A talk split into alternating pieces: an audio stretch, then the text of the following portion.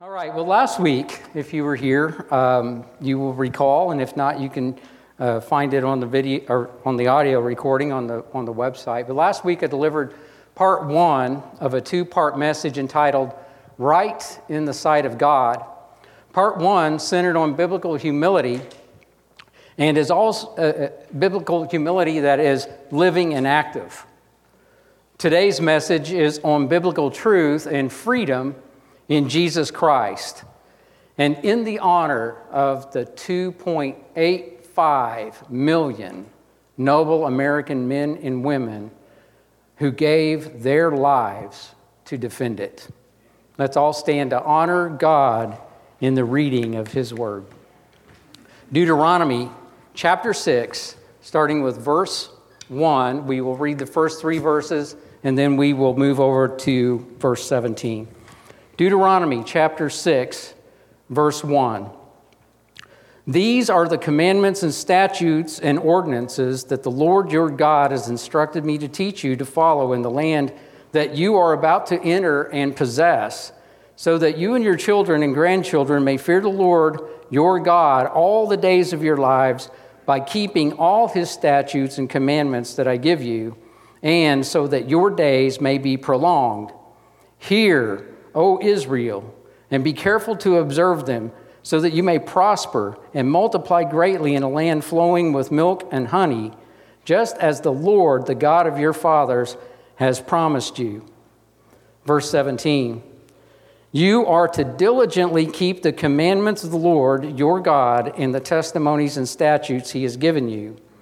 Do what is right and good in the sight of the Lord, so that it may be well with you and that you may enter and possess the good land that the Lord your God swore to give your fathers, driving out all your enemies before you, as the Lord has said. And God's people say, Amen. Amen. Amen.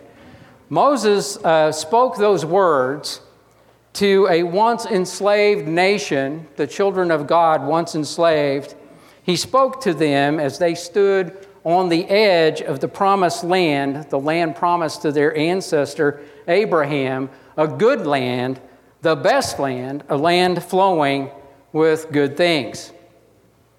Our ancestors had once been held captive by tyranny under a world empire, and the Declaration of Independence that they forged is based on their belief in the truth of God and the people's right to worship Him.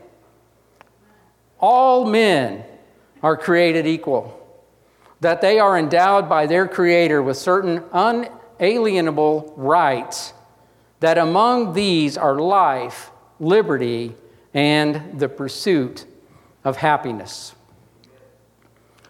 In the book of Galatians, Paul makes a case for liberty in. Uh, Paul makes a case for liberty that is ours in the gospel of Jesus Christ. Galatians 5:1 says, "It is for freedom that Christ has set us free. Stand firm then and do not be encumbered once more to a yoke of slavery." His command in Galatians 5:1 makes it clear that it is right in the sight of God to stand up for truth and freedom. The issue then in Galatia was in Paul's time was that the Jewish believers who were trying to force Old Testament rules and regulations onto believers who had been set free from all the law and its rules and regulations. And just as the Old Testament law was a yoke of slavery in that time, Socialism is a brand of slavery. It is a yoke of slavery to the state, which asserts government as Lord and master for a society. But the Christian has only one Lord and master, and that is the Lord Jesus Christ. In, in Jude, chap, or only one chapter in Jude, but starting in verse 3, I have uh, read verses 3 and 4. Beloved, although I made every effort to write to you about the salvation we share, I felt it necessary to write and urge you to contend earnestly for the faith entrusted once for all to the saints. For certain men have crept in among you unnoticed, ungodly ones who were designated long ago for condemnation. They turned the grace of our God into a license for immorality, and they deny our only Master and Lord, Jesus Christ. That hits close to home today, doesn't it? It sure does.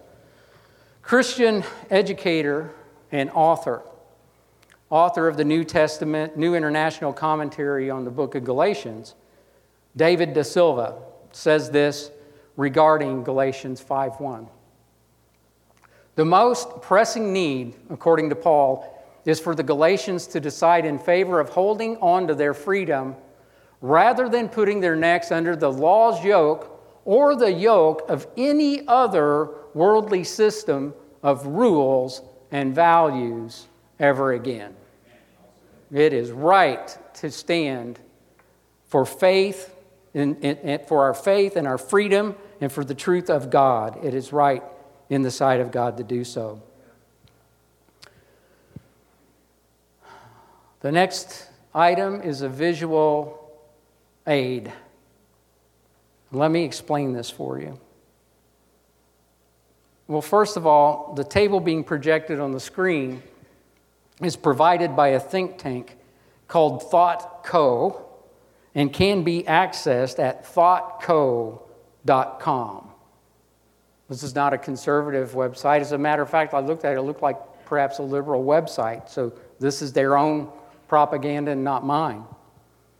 The first column lists the attributes or categories that they wanted to list. The center column describes how socialism operates on those attributes, and communism is represented on the third column. The red text is the only significantly different text between the two columns, and that should, that should be an indicator. Socialism is on the road to communism. It's the first stop on the road to total slavery. Only those words in red are significantly different. The words in black are essentially the same and have a, a, essentially the same meaning. And for those of you that are interested, the website is listed at the bottom here, and you can connect with me and I'll text you. You can find uh, this, this table for yourselves. First row I'm not going to read it all, but let's just, just, just going down the first row, I took a few notes and I'd like to share them. First row Socialism and communism are human philosophies that attempt to displace biblical truth. But the problem with human wisdom and philosophy is that they are seriously marred by sin. And so, if those in authority are not in Christ, then those under their authority are submitting to an unchristian world order. That's conflict. Second and third row economy and ownership of resources. God is our supplier, not the government.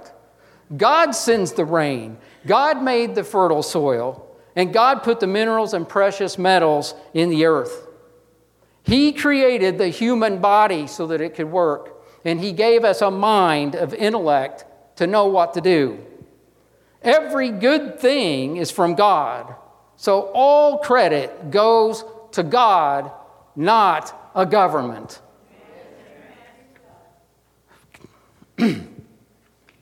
Fourth row distribution of wealth. Socialism and communism provide an escape clause for able bodied people who simply are not willing to work.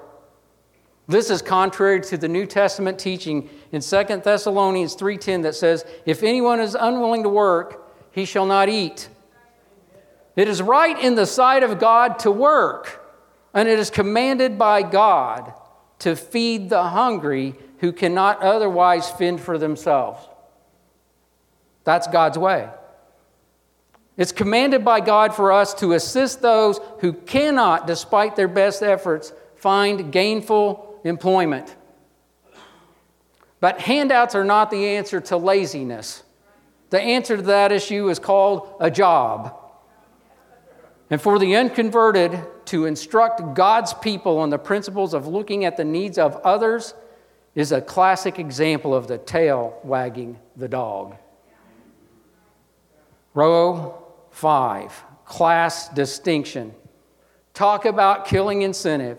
It no longer matters how hard you work, the, govern, the government will keep you shackled and hamstrung. Bottom row. Someone might observe that communism outlaws religion, but it is still allowed under socialism. But that phrase, religion is allowed, is troublesome. Allowed by who? The government? There is so much wrong with that statement that it flies in the face of Galatians 5:1. We don't have time to get into it, but just suffice it to say that it, it goes in, against the entire Bible and the entire New Testament. Freedom to worship God is a God-given, inalienable right, not a socialist government privilege. The following quotes are taken from the Reverend Martin Luther King Jr. from his 1963 sermon entitled, How Should a Christian View Communism? 1963.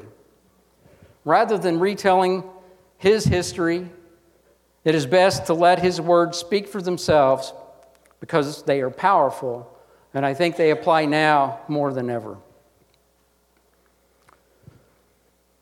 Such great world religions as Judaism, Buddhism, Hinduism, and Mohammedanism, that's a good one, are possible alternatives to Christianity. Those are all religions, those are possible alternatives to Christianity. But no one conversant with the hard facts of the modern world will deny that communism is Christianity's most formidable rival. Under such a system, the fountain of freedom runs dry. Communism's methods and philosophy strip man of his dignity and worth. Never can we, as true Christians, tolerate the philosophy of communism. Martin Luther King had a passion for all of God's people. And he had a grave concern for the future that is ours today. His words seem eerily prophetic 59 years down the road, don't they? But sadly, the American church cannot place all the blame for the current crisis onto others. The church also shares responsibility for the current situation in America. I'm going back to our master text, Deuteronomy chapter 6. And I'm going to read verses 6 through 9. You can join me. These words I am commanding you today are to be upon your hearts, and you shall teach them diligently to your children, and speak of them when you sit at home, and when you walk along the road, and when you lie down, and when you get up.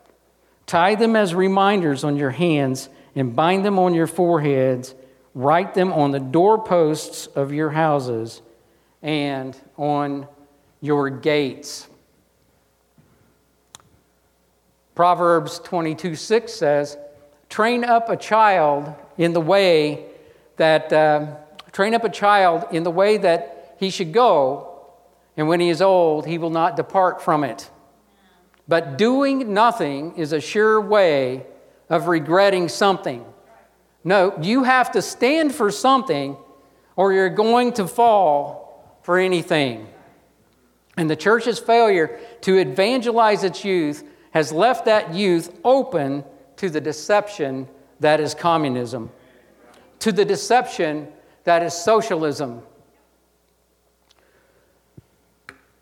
2 Corinthians chapter 4 verse 4 through 6. That's the pink tab in your Bibles. Oh, maybe it's just mine. The God of this age has blinded the minds of the unbelievers so that they cannot see the light of the gospel of the glory of Christ, who is the image of God. For we do not proclaim ourselves, but Jesus Christ as Lord, and ourselves as your servants for Jesus' sake. For God, who said, Let light shine out of darkness, made his light shine in our hearts, praise God, to give us the light of the knowledge of the glory of God in the face of Jesus Christ. Praise the Lord, but there's so many that can't see that light, so many that will not see that light. Earlier in uh, 2 Corinthians chapter 3, and uh, if you're open there, you can go there with me.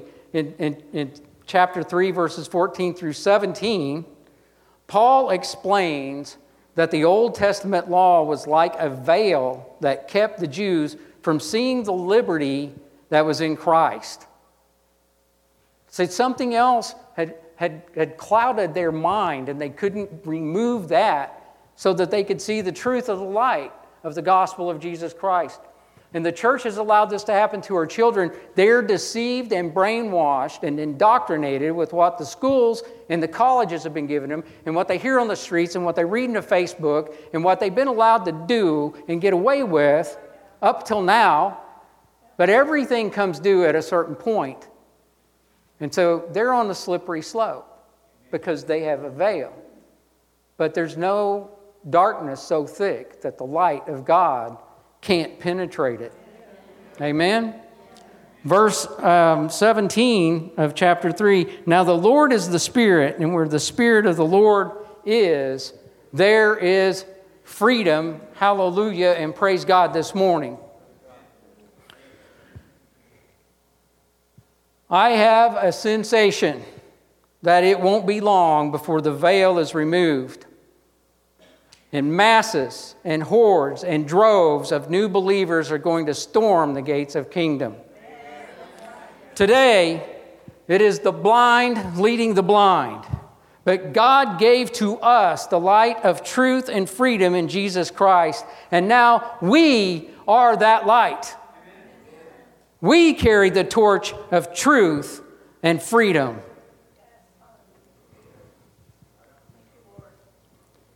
Another reason that the veil remains over so many, even those who profess to be Christians, comes from a failure from the pulpits across America to the preaching and teaching of the full balanced gospel. God has given everything, including His only beloved Son. But that holiness and righteousness of God demands either justice or acceptance through our faith in His grace. There's only two paths. You either accept and believe, or you stubbornly disbelieve and get what you deserve. God doesn't send anyone where they don't want to go. He has made a path of life for everybody.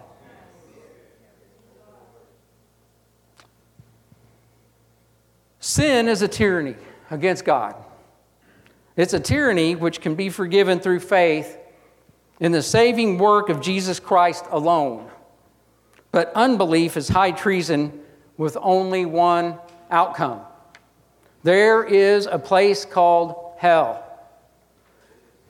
Jesus would not have warned about it if it were not so. The church has failed to teach it or has cowed to the demands of the people who didn't want to hear about it. Yet Jesus spoke of hell more than any other person in the Bible. Hell is a real place because justice demands it. But God has given a free pass to everyone by grace through faith in Jesus Christ. And that is the balanced gospel. The church shares responsibility for the current situation. Biblical humility believes God's word, all of it. Preachers and teachers are responsible for proclaiming all of it, not just the parts that itching ears long to hear. But it's not too late. Lost ground can be reclaimed for Christ through the gospel obedience of his people. It's time for Christians to take to the streets, not in rioting, but with the power of the gospel. Biblical humility relies on God's power. Romans chapter 1 verses or chapter 1 verse 16 says, "I am not ashamed of the gospel because it is the power of God for salvation to everyone who believes, first to the Jew, then for the Greek." The gospel is the power for salvation here and now. Not just the great yonder and way beyond, it's here and now. As true followers of Christ, we are already sealed in the Holy Spirit. We are already saved. We're not fully delivered out of this place, but we're saved and sealed. It's done. But it's not just for us, it's for everyone who believes. The gospel is all encompassing, no one's left out. It is for the Jew and the Greek, it's for the black and white, the old and young, large and small, Vietnamese, Nigerian, Hoosiers, and Kentuckians. If that doesn't show it's for everybody, I don't know what does. But the world order stirs up strife and division. But the government of God binds all believers as one. The only division in the sight of God is those who believe and those who do not. We can't be reluctant or unwilling to share the gospel of truth and freedom because of fear of ridicule or disapproval. We have God's approval, and He says, Go. Biblical humility relies on God's power, not our own power. When it comes to the gospel, you know, Jesus did the saving work. We only have to believe. And because we believe, because, and get this, because we believe, we don't have the option, we are obligated to speak. Because we believe, we are obligated to speak. But we can't wing it. We need to know and rely on God's words and not our own words. My message and my preaching were not with persuasive words of wisdom, but with a demonstration of the Spirit's power, so that your faith would not rest on men's wisdom, but on God's power. We need to know and rely on God's words, not our own words. Even Jesus said that his teaching was not his own, but it was the, fa- the teaching of the Father who sent him. We plant the good seed. Someone else will come along and water it, but it is God who causes it to grow. We handle God's word and we, we respect God's word when we learn God's word and we repeat God's Word.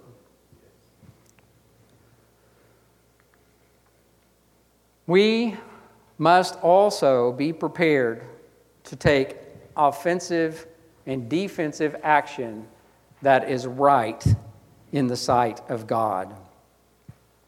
God cannot be taken by surprise. Jesus was never taken off guard. Likewise, God's people must always be prepared.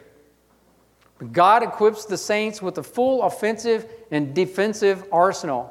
You all know that famous uh, armor of God passage, Ephesians chapter 6, starting in verse 3. Put on the full armor of God. You know that famous passage. That has so much armor for going on the offensive and defensive. For going on the offensive, that's the sword of the Spirit, which is the Word of God, which we've been talking about. And if we're going on the offensive, it's often missed, but it's the, the we're, our feet are fitted with the gospel. Now, if you can run, you can run in advance or you can cower back. But these shoes are fitted with the gospel, and the gospel doesn't cower back. So it's an offense, offensive weapon with the sword. So you've got the shoes and you've got the sword, and that's what we've been talking about. But the devil is furious. And when we go on an offensive, he is going to attack back. But the good news is, he always attacks back with the same old tactics that he's used before. He uses on Jesus and the apostles. One, he will test your humility with insults and ridicule. Two, he will test your faithfulness to learning the Bible by twisting the Word of God. Three, he will pound your flesh through temptation or sickness. And four, possibly even the shedding of blood. And for these, God has provided a full array of defensive weapons. We have a belt of truth to protect against deception. We have a breastplate of righteousness to cancel the insults. We have a shield of faith that extinguishes all the flaming arrows, a helmet of salvation that guarantees a rebuild of our bodies. We can't lose because Jesus Christ has already won. Amen. Let's thank you, Lord. So if you can't lose, there's nothing to fear. But we must be prepared to take an offensive and defensive action that is not of our own doing, but one that is right in the sight of God. Peter in 1 Peter chapter 3 um, verse 8. Woo, found it. 1 Peter chapter 3, verse 8. Berean study Bible sections. This is turning from evil and suffering for righteousness. So let's read this. Finally, all of you be like minded and sympathetic. Love as brothers, be tenderhearted and humble. Do not repay evil with evil, or insult with insult, but with blessing, because to this you were called, so that you may inherit a blessing. For whoever would love life and see good days must keep his tongue from evil and his lips from deceitful speech. He must turn from evil and do good. He must seek peace and pursue it. For the eyes of the Lord are on the righteous, and his ears are inclined to their prayer. But the face of the Lord is against those who do evil. Who can harm you if you are zealous for what is good? But even if you should suffer for what is right, you are blessed. Do not fear what they fear. Do not be shaken, but in your heart sanctify Christ as Lord. Always be prepared to give a defense to everyone who asks you the reason for the hope that is in you. But respond with gentleness and respect, keeping a clear conscience so that those who slander you may be put to shame by your good behavior in Christ. For it is better, if it is God's will, to suffer for doing good than for doing evil.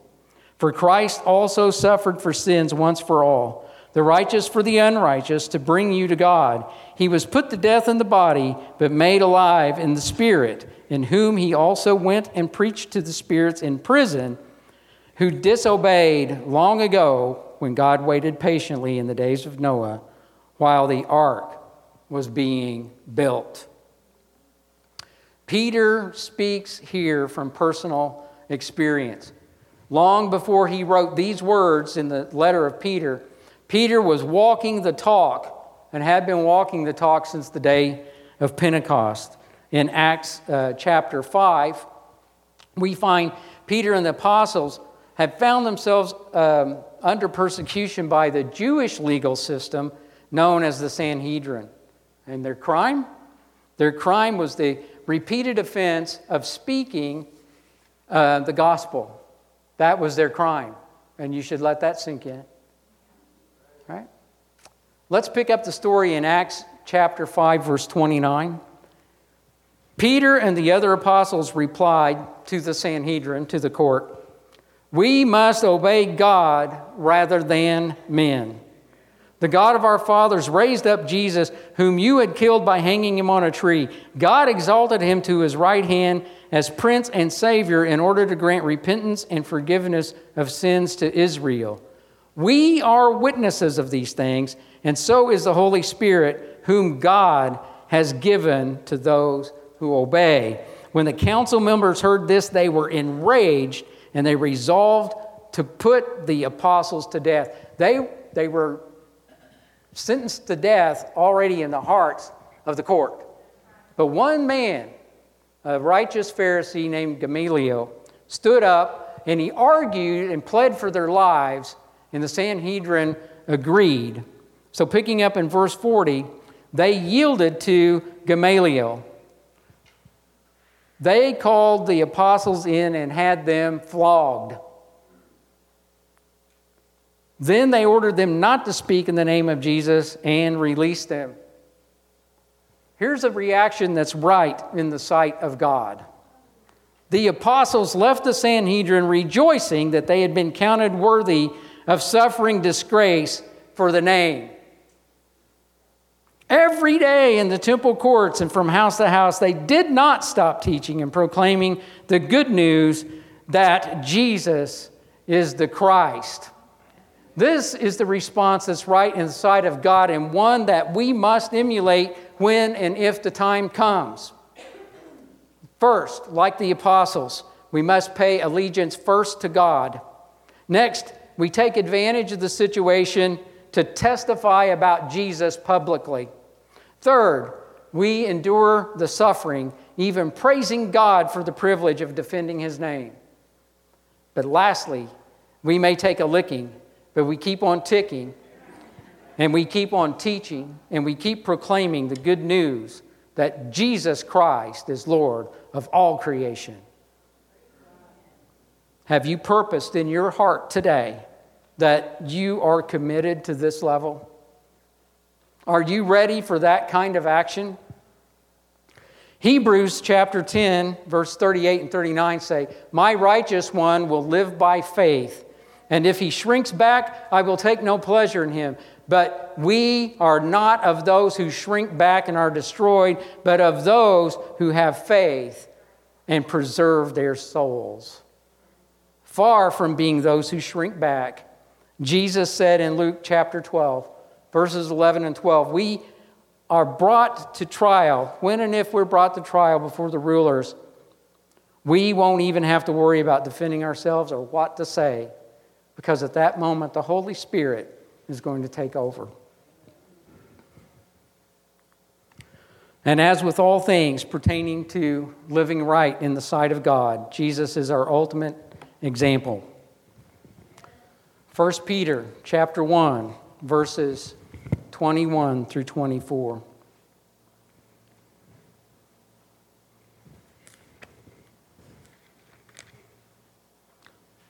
I'm sorry, 1 Peter chapter 2 verses 21 through 24. For to this you were called because Christ also suffered for you, leaving you an example that you should follow in his footsteps. He committed no sin, no deceit was found in his mouth. When they heaped abuse on him, he did not retaliate. When he suffered, he made no threats, but entrusted himself to him who judges justly.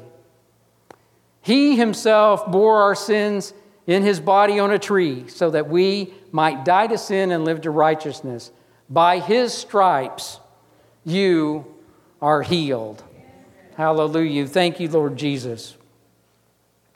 You know, there are as many problems in the world as there are people, but Jesus Christ is the answer to every one of them. Walking in his footsteps, no matter what the cost, is our divine privilege. Now, this final point is perhaps the most important in a lesson, and especially a lesson on what is right in the sight of God, and that is that we must never underestimate the power of prayer. Ephesians 6:18 comes on the heels of the armor of God passage.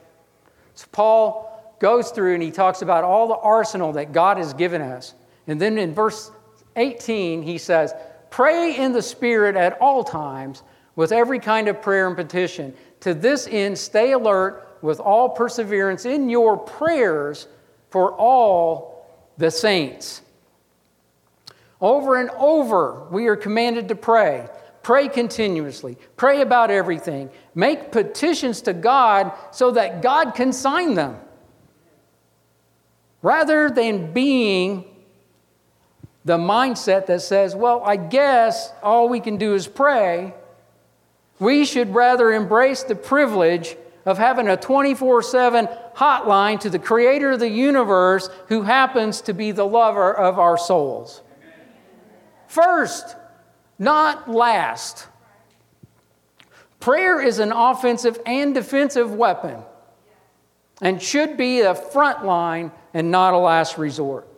Samantha gave a good example today from the movie Unplanned, which noted that whenever a prayer vigil is, is held outside of an abortion clinic for innocent lives, that percentage of no shows at that location goes up 75%.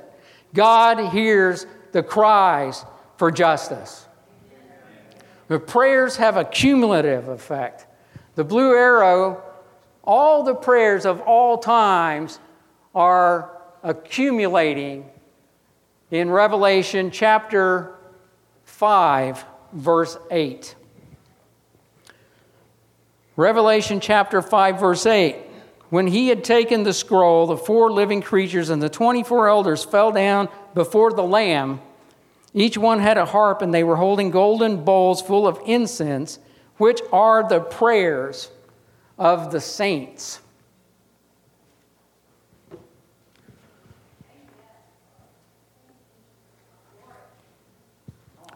I'm going to ask Pan, Pastor Andy to close uh, out shortly. But before I do, I'd like to share some following perspective on Revelation chapter 5 8 that comes from a Christian mission called Got Questions Ministries. The fact that the prayers of the saints in Revelation 5 8 are not identified by type or in detail indicates that we should consider them collectively.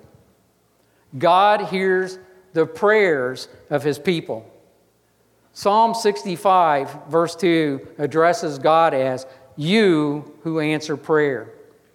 Our Lord hears the prayers of the righteous. The saints in Revelation 5 8, they're not an elite class of people.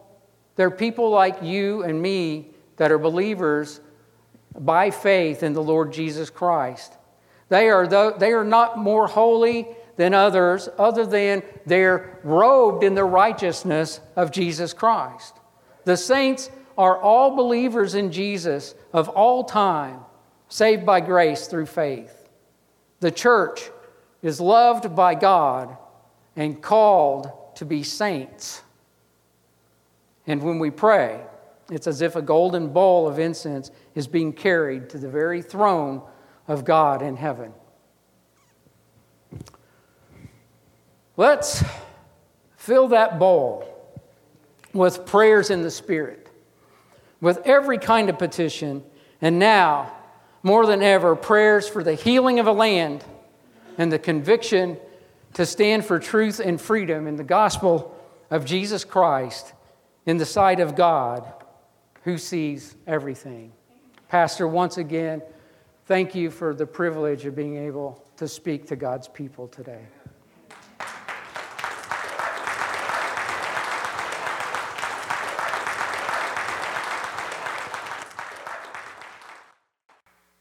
maybe it would help if I actually turned on the microphone. Anyway, I appreciate those words um, specific to communism and, and socialism today. You know, it was very commonplace for pastors in generations past to teach on these social issues fairly regularly so that we have a biblical worldview on what's going on in our culture prior to the Johnson Amendment in 1953, I think that was, 1954, somewhere in there, where uh, Lyndon B. Johnson put a gag order on pastors. And the way that he did it is uh, he put in legislation, slipped it in, kind of unnoticed, under the guise of something else. You know how they do things. And basically, if a church is a 501c receiving tax exemption status, they made it so that if you were receiving tax exempt status that you could not talk about politics or name any names of in terms of politicians from the pulpit.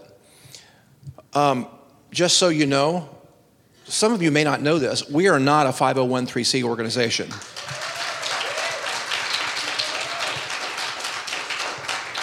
Hallelujah. Yeah. And uh, I appreciate uh, Brent bringing out the specifics about communism and socialism. That's not something I've done before, but I appreciate that chart that showed the differences and that socialism is a slippery slope toward communism. But listen, folks, a country doesn't even have to go into all out communism for socialism to collapse a nation. Did you know that? Look at Venezuela. Venezuela was one of the most prosperous nations in that part of the world until they embraced socialism through a, a, new dictatorial type of leader, and it completely decimated their economy and people starving in the streets under socialism, not even all out communism. Um, yes, go ahead, Donna. I was just I just had a thought, you know, with the Johnson Amendment. Um, if when he put that in place, if he believed biblical values, they would never put that in place. But they put it in place because they were so vastly different than the Bible. They didn't want the, the churches preaching against them. yeah, that's exactly right. So, and by the way, and just if you didn't know this, the Johnson Amendment has been lifted. Yeah, um, President Trump did that. Yeah.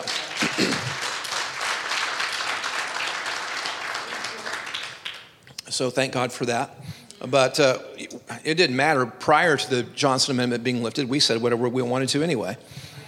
So uh, we need more churches to, that do this. We need more pastors to do this. Thank you, Brent, for that message because that's right on point. Hallelujah. Yeah, go ahead. Give him another hand.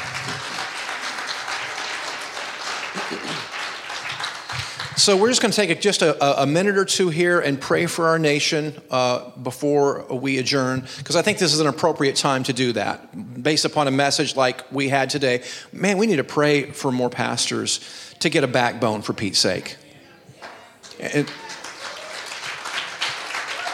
and stop acquiescing to what is going to make people uncomfortable because they don't want to lose anybody. But don't get me started. Preach the word of God in its entirety, regardless of who it offends. The Bible says that Jesus is a rock of offense. Listen, I, am not, I don't want to go out of my way to offend anyone, but if, if the preaching of the word, if that offends someone, so be it. Now, listen, I don't want to be, you know, a hard nosed kind of guy. And I love, I love everybody. But if somebody gets offended over the word, then so be it. That's just the, the attitude that I take. The, the, the word of God comes first. We're not going to water it down because somebody gets their little feelings hurt. You can tell Brent hit a hot button with me this morning. So uh, I'm about to commence to preaching if I'm not careful here. So, hallelujah. Praise God. That was good, Brent. I really appreciate it, brother. Uh, let's stand and pray.